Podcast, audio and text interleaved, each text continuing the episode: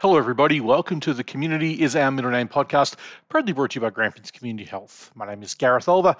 Awesome to be with you for another week and to bring you another show.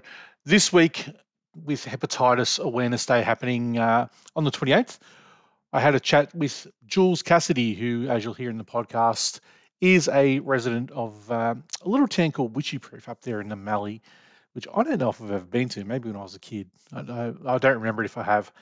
Um, Jules has lived with hepatitis for a number of years, uh, was a former intravenous drug user, and was kind enough to come on and have a chat about her story and her journey and living with hepatitis over all those years. So it's an amazing, amazing story. I absolutely loved listening back to this one. Um, And I just hope you can get as much out of it as what I did. So here it is. I'm talking with Jules Cassidy, and this is The Community is Our Middle Name podcast, proudly brought to you by Grampians Community Health, for you, your family, and our community.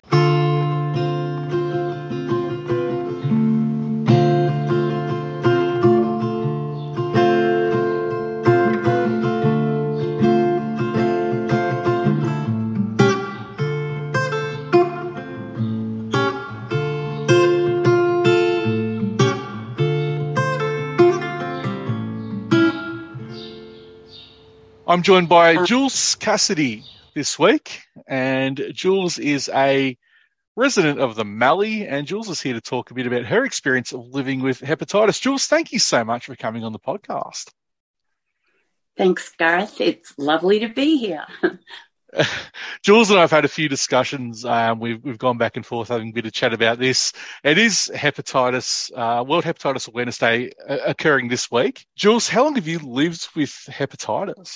It's an unknown sort of date, but probably a period in the early eighties where I actually became hep C positive and hep B positive, so both viral hepatitises. And because I was young, I was an intravenous drug user, and I was for many years, but that was when I commenced using. I was young, reasonably healthy, and I wasn't impacted by either virus for a significant amount of time. And I didn't even know I'd had hepatitis B until I discovered I had the antibodies. Um, I had successfully cleared it. Who knows? There are so many variables why some people just clear it and some people don't. I had cleared it, and I was very fortunate to clear it. My partner became very, very ill, and obviously we shared a life together. And so once again, who knows why someone goes on to become ill and others don't. So I discovered that, like, like I said, through...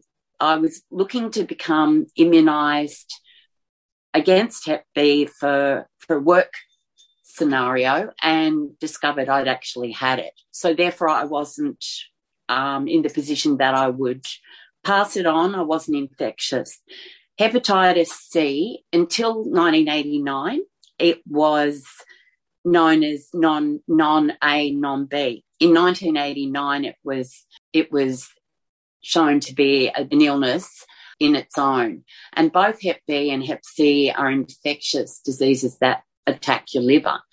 At that time, the most common treatments were interferon and ribavirin.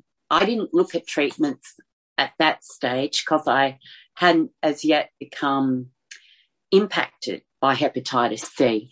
That sort of came later as I grew older, and I ended up having, like, it's going to sound outrageous, and it really was when I discovered, a very, very high viral load in the million. But really, that was quite low compared to some of my friends. So I discovered it. I had, I actually had it when I was working in a needle and syringe program. And, yeah, we were doing some education about hep C, and bizarrely, none of the workers there, who were all peer-based workers, including myself, thought we'd have it. And of course we all had it. Most of us weren't looking at treatment at that stage, and interferon and ribavirin were very rugged treatments for the person who was undergoing it, but also for that person's family and friends, because it really impacted well, it really could impact your mental health, your ability to work, your physicality, exhaustion, and quite often people undertook the treatment, and it could be anything up to a year, and the initial results could come back as negative, and then the virus would reoccur. Uh, I don't know the medical reasons for that, but that was quite common. And, yeah, the treatment was hellish. And there was the low rate of clearance as well. So because both Hep B and Hep C can attack your liver, can cause cirrhosis, which can lead to death, it was some of the outcomes of not being able to treat hepatitis C and consequential liver disease were liver transplants, and that was worst case scenario. Well, death was worst case scenario, obviously. So, but even though people could have liver transplants, that wasn't always successful either. And to actually get a liver transplant, as most people would know, is very difficult. You know, there are certain marks you have to hit. Uh, generally, it was only considered for people who were no longer intravenous drug users, who had a reasonably stable lifestyle. And that at that time was very much, very much underpinned treatment as well. Practitioners who were overseeing your treatment much preferred you not to be drinking alcohol, which was seen as exacerbating hep, um, for both Hep C and Hep B. And they their preference for you, was for you to have stable accommodation, et cetera, et cetera, and to no longer be living a chaotic lifestyle, such as what intravenous drug use can often entail. There wouldn't be much chaotic up in Wycheproof, I wouldn't imagine. Um... No, there isn't in Wyche, but yeah. There was in my previous, I'm no longer an intravenous drug user, but I was for many, many years. And it was your need to access drugs. It's not a rational thought process. It's just you need it. So you don't become sick and, you know, for pleasure, obviously, as well. So until you could access clean syringes and, and safe injecting equipment, so groundbreaking responses such as um, harm reduction, people were obviously sharing syringes because there was no other way if you were an intravenous drug user to access them. So um, there lay the chaos and the high transmission rates, yeah. Yeah. So when, when you first got that diagnosis, what what were, what were your thoughts then? Uh, I was ignorant and I was young, foolhardy, and at that period I had entered into a time of, you know, a reasonably short time, but of not using drugs. So I was thinking, oh, well, that's going to keep me in, you know, able to sort of address any impacts.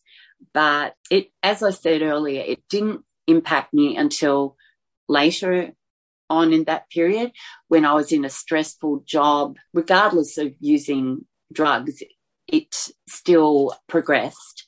So my understanding it, and I worked in a job where it was a, you know, a component of that job to be savvy around Hep C, Hep B, H I V.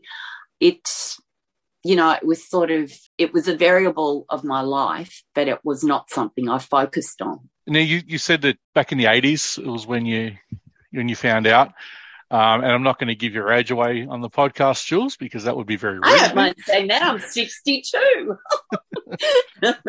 I'm a survivor. Uh, yeah, go well, ahead.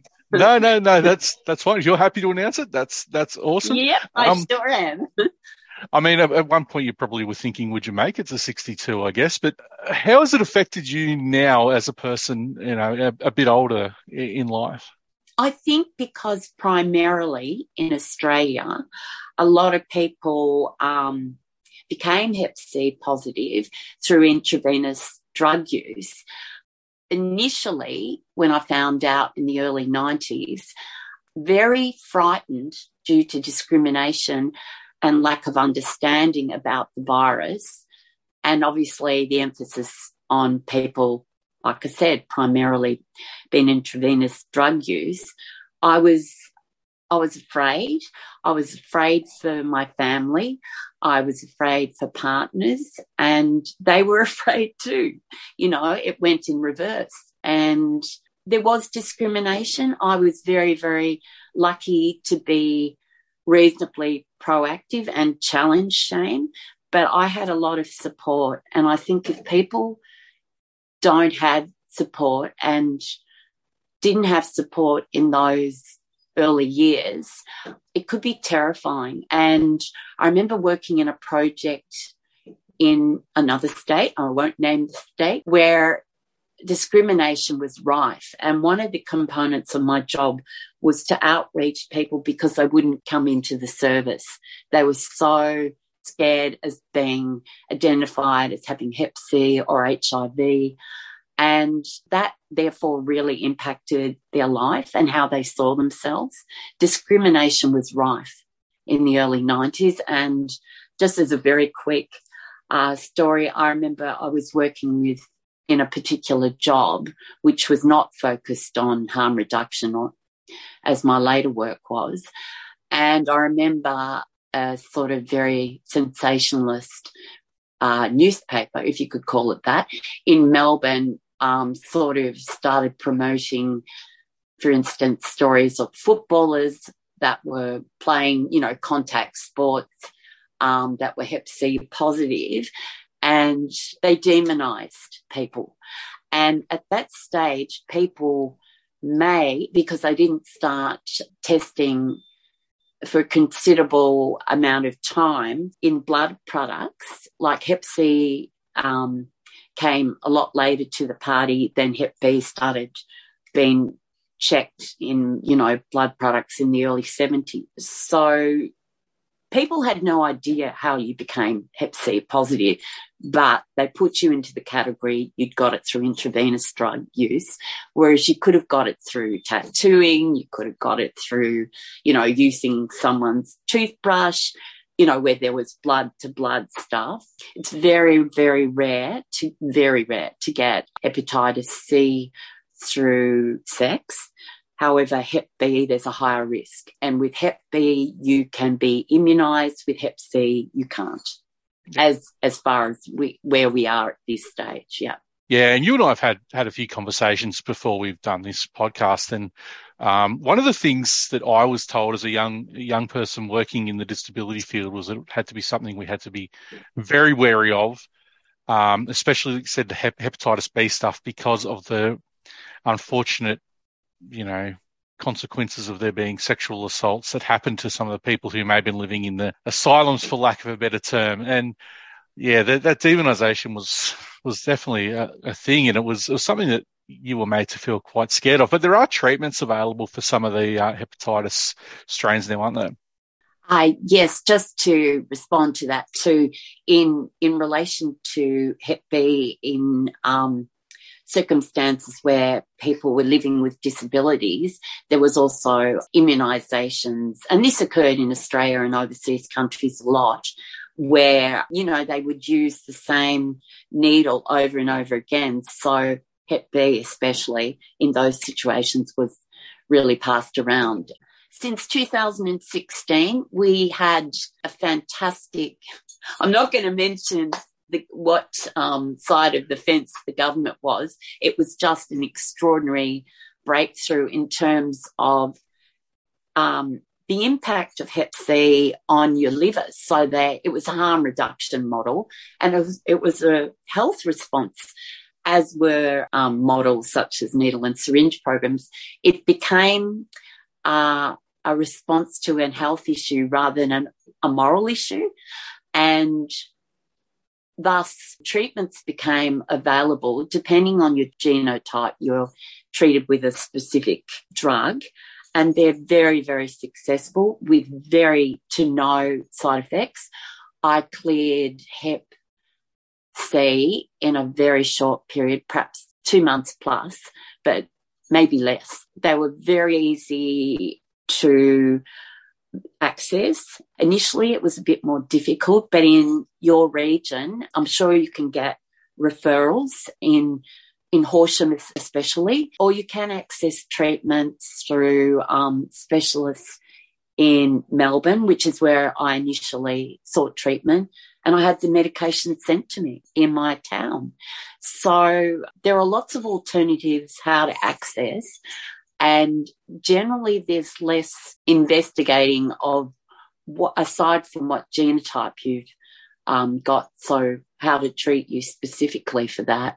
There's less scans, you know, like the scans used to be liver biopsies, which were very painful, fibrous scans, blood tests, et cetera, et cetera.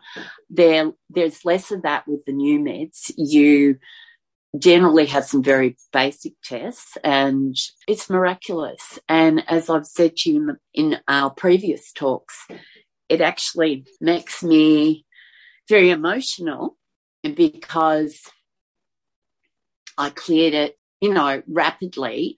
And as I think I'd said to you previously too, Gareth, I was working in Horsham and I w- walked into my workplace and I'd been looked grey for thirty years. I'd looked terrible, but I didn't recognise how terrible I looked. And a co-worker who had no idea I had F C said, "What's changed with you? Um, you look really different."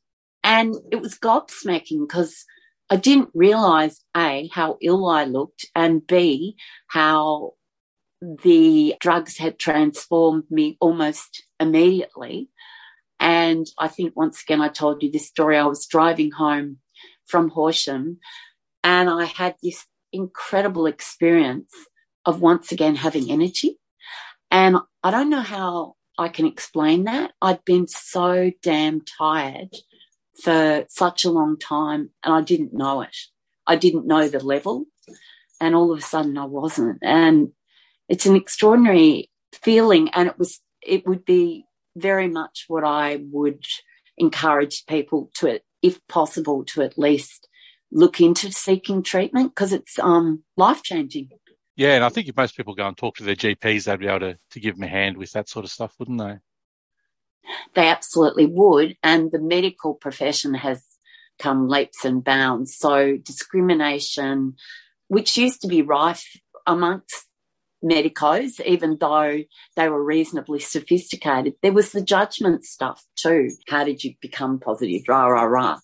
And that's really changed. And essentially medical practitioners, those who work in harm reduction, are just amazing these days um, because I think seeking treatment, it should be encouraged, but also it should be looked as as once again, health issue, not a moral issue. I agree with you. That's, um, you know, we, we need to, as a society, start putting our judgments to the side when it's when it comes to things like, like this, because it is people's health. And and as you said, there are people who can contract hepatitis. Jules, how did how did you find when you moved to regional Victoria, people, when they found out, was there still that level of discrimination? Were people a little bit distant towards you? Well, when I moved from Sydney to the country town I live in, Wycheproof, it was already known for various reasons that I was moving to town and I had been a long-term intravenous drug user. So there was shame involved with that because I was in my early fifties and I thought, you know, I know there were stereotypes applied and I just had to go with it. You know, um, it challenges your self-confidence and it challenges your perception, your self-perception, but also how you fear people will judge you. And a lot of my experience of discrimination, in fact, was my own self-discrimination. I was very much afraid of being put in a box. But the other side of me is I'm pretty feisty, and I thought, you know, I was an intravenous drug user for a long time. That's part of my life. It's not all of who I am, and I would apply that to anyone who is uh, intravenous drug user in the past or currently one. It's an element of one's life. And so I've been quite open. I've done publications. I was a lived experience speaker for a lot of years, and I've been supported. I'm lucky, Gareth. I've had that support, and I'm proud of what I've done in terms of addressing Hep C publicly. So it's not a constant, but I really don't give a damn anymore. I just sort of think it is what it is. I am who I am, and I'm very lucky to be in that position in a small town, and yeah, that's how it is. Yeah, I'm very lucky. That education is so vital, I, th- I think, and you, you have done that, a lot of that, that peer work, and I don't know if you want to talk about it, but you were recognised with the Mark Farmer Award for your for your work in the, the hepatitis field. Can you explain what the, the Mark Farmer Award is, and um, just how you felt to get that recognition? Now you're going to make me be coy, Gareth. Um Uh, I received it last year and I was in total shock because I don't think I've done anything, you know, remotely profound. I've always been reasonably proactive in relation to my work. I've worked as a peer-based educator and also, you know, as an unpaid peer-based presentator, for want of a better word, sharing my experience. So it was recognition of that. And it was a huge honour because some, some extraordinary people had received it before me, and that was incredibly moving. And as I've said to you, Gareth, I did a shocking YouTube um, acceptance speech, one of the, and it's still out there. I can't believe it. It was hideous, but have to go with it. And, you know, pri- uh, previous people who'd been honoured with it um, was some of my fantastic colleagues, you know, people who shared their stories. And the one that really topped it off for me was uh, Uncle Jack Charles had received it. And so I was very, very moved, very, very honoured and blown away, very surprised. Um, I think I told you I got the email saying it and I read it over and I read it over and I re- thinking they're referring to someone else, and then realised it was me. So, yeah, thank you. Yeah.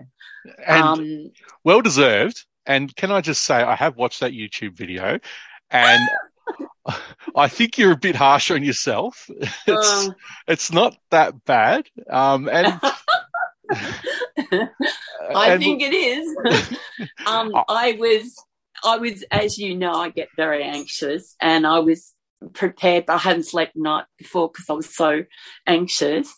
And it was had to be done on the hop, and I didn't have my iPad at that time, so it was like me holding my phone up going rah, rah, rah. And, yeah, I didn't have an opportunity to redo it, and I'm not sure I could have done any better either. But even if I had, just one aspect uh, I would like to, if it's okay, to refer to. One of the components of my choosing not to access treatment when it was ribavirin interferon was my mental health. I've been diagnosed with bipolar.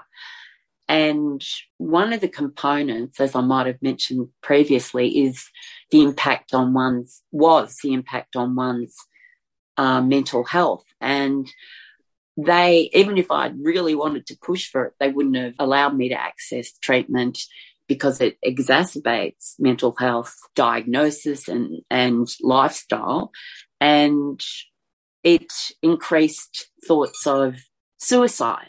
So there was that um, duty of care to not actually allow me to take the treatment at that time. And I just wanted to emphasise there is virtually no impact on mental health with the new treatments. So if you're living with any diagnosis of mental health, it's not going to impact that component of your life. And that's, that's an extraordinary element of seeking treatment, because A, you didn't used to have access, and B, if it impacted what was already a, a precarious mental health situation, I mean, who wanted that, you know. So that's another incredible component of the virtually no side effects from new treatment. That's fantastic, and it, it makes it that much easier for people who might need help to go and get that help and get those treatments that they need without having to worry about any of the any of the adverse side effects that that there was, you know, thirty, forty years ago. Jules, just before we, we wrap up this podcast, uh, and I really appreciate you coming on and having a chat. I know it's not easy for you to, to do these sort of things, and so I really do appreciate you giving up some time to do it. Are there any final messages that you'd like to get out to anybody out there who may be living with hepatitis or who maybe isn't sure about going and, and seeking treatment, um, or, or just any final messages to the general public about not to be scared of people with hepatitis?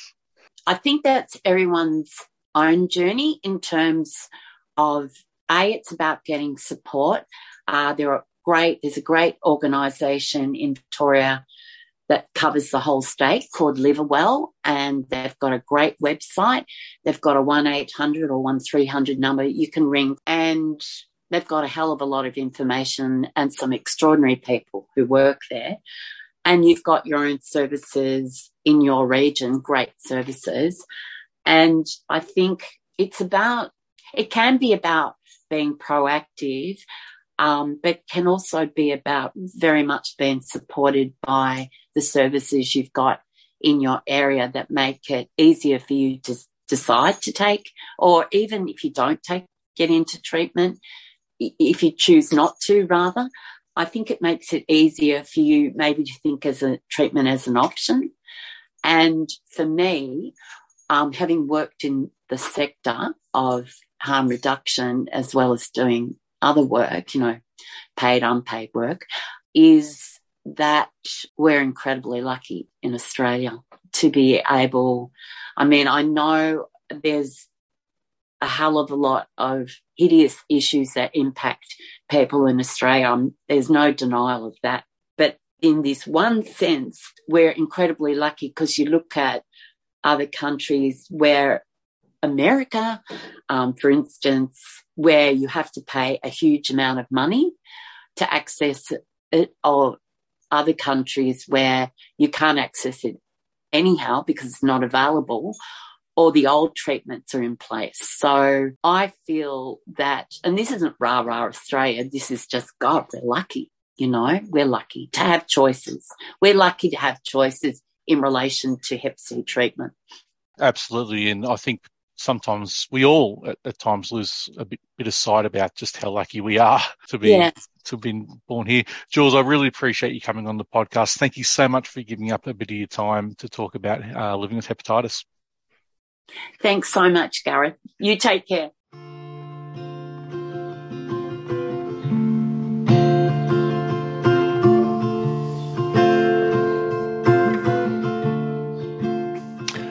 There you go. There's Jules telling her story. And thank you once again, Jules. It's, uh, it's been a pleasure to get to know Jules. One of the beautiful things that I get uh, from doing this this job and from doing this podcast for G C H is I get to meet some fantastic people uh, and have some really great conversations with people. And I must admit, I really enjoy having a chat with Jules. She's a lot of fun. Um, and what a story.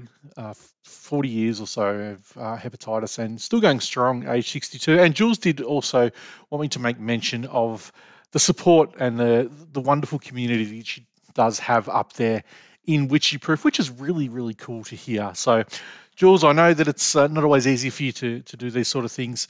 So thank you so, so much. And uh, I think a worthy Mark Farmer Award winner last year. I don't care what the YouTube video is like. I actually thought it was was really good. So well done, Jules, for coming on the podcast, and we really appreciate you giving up some time.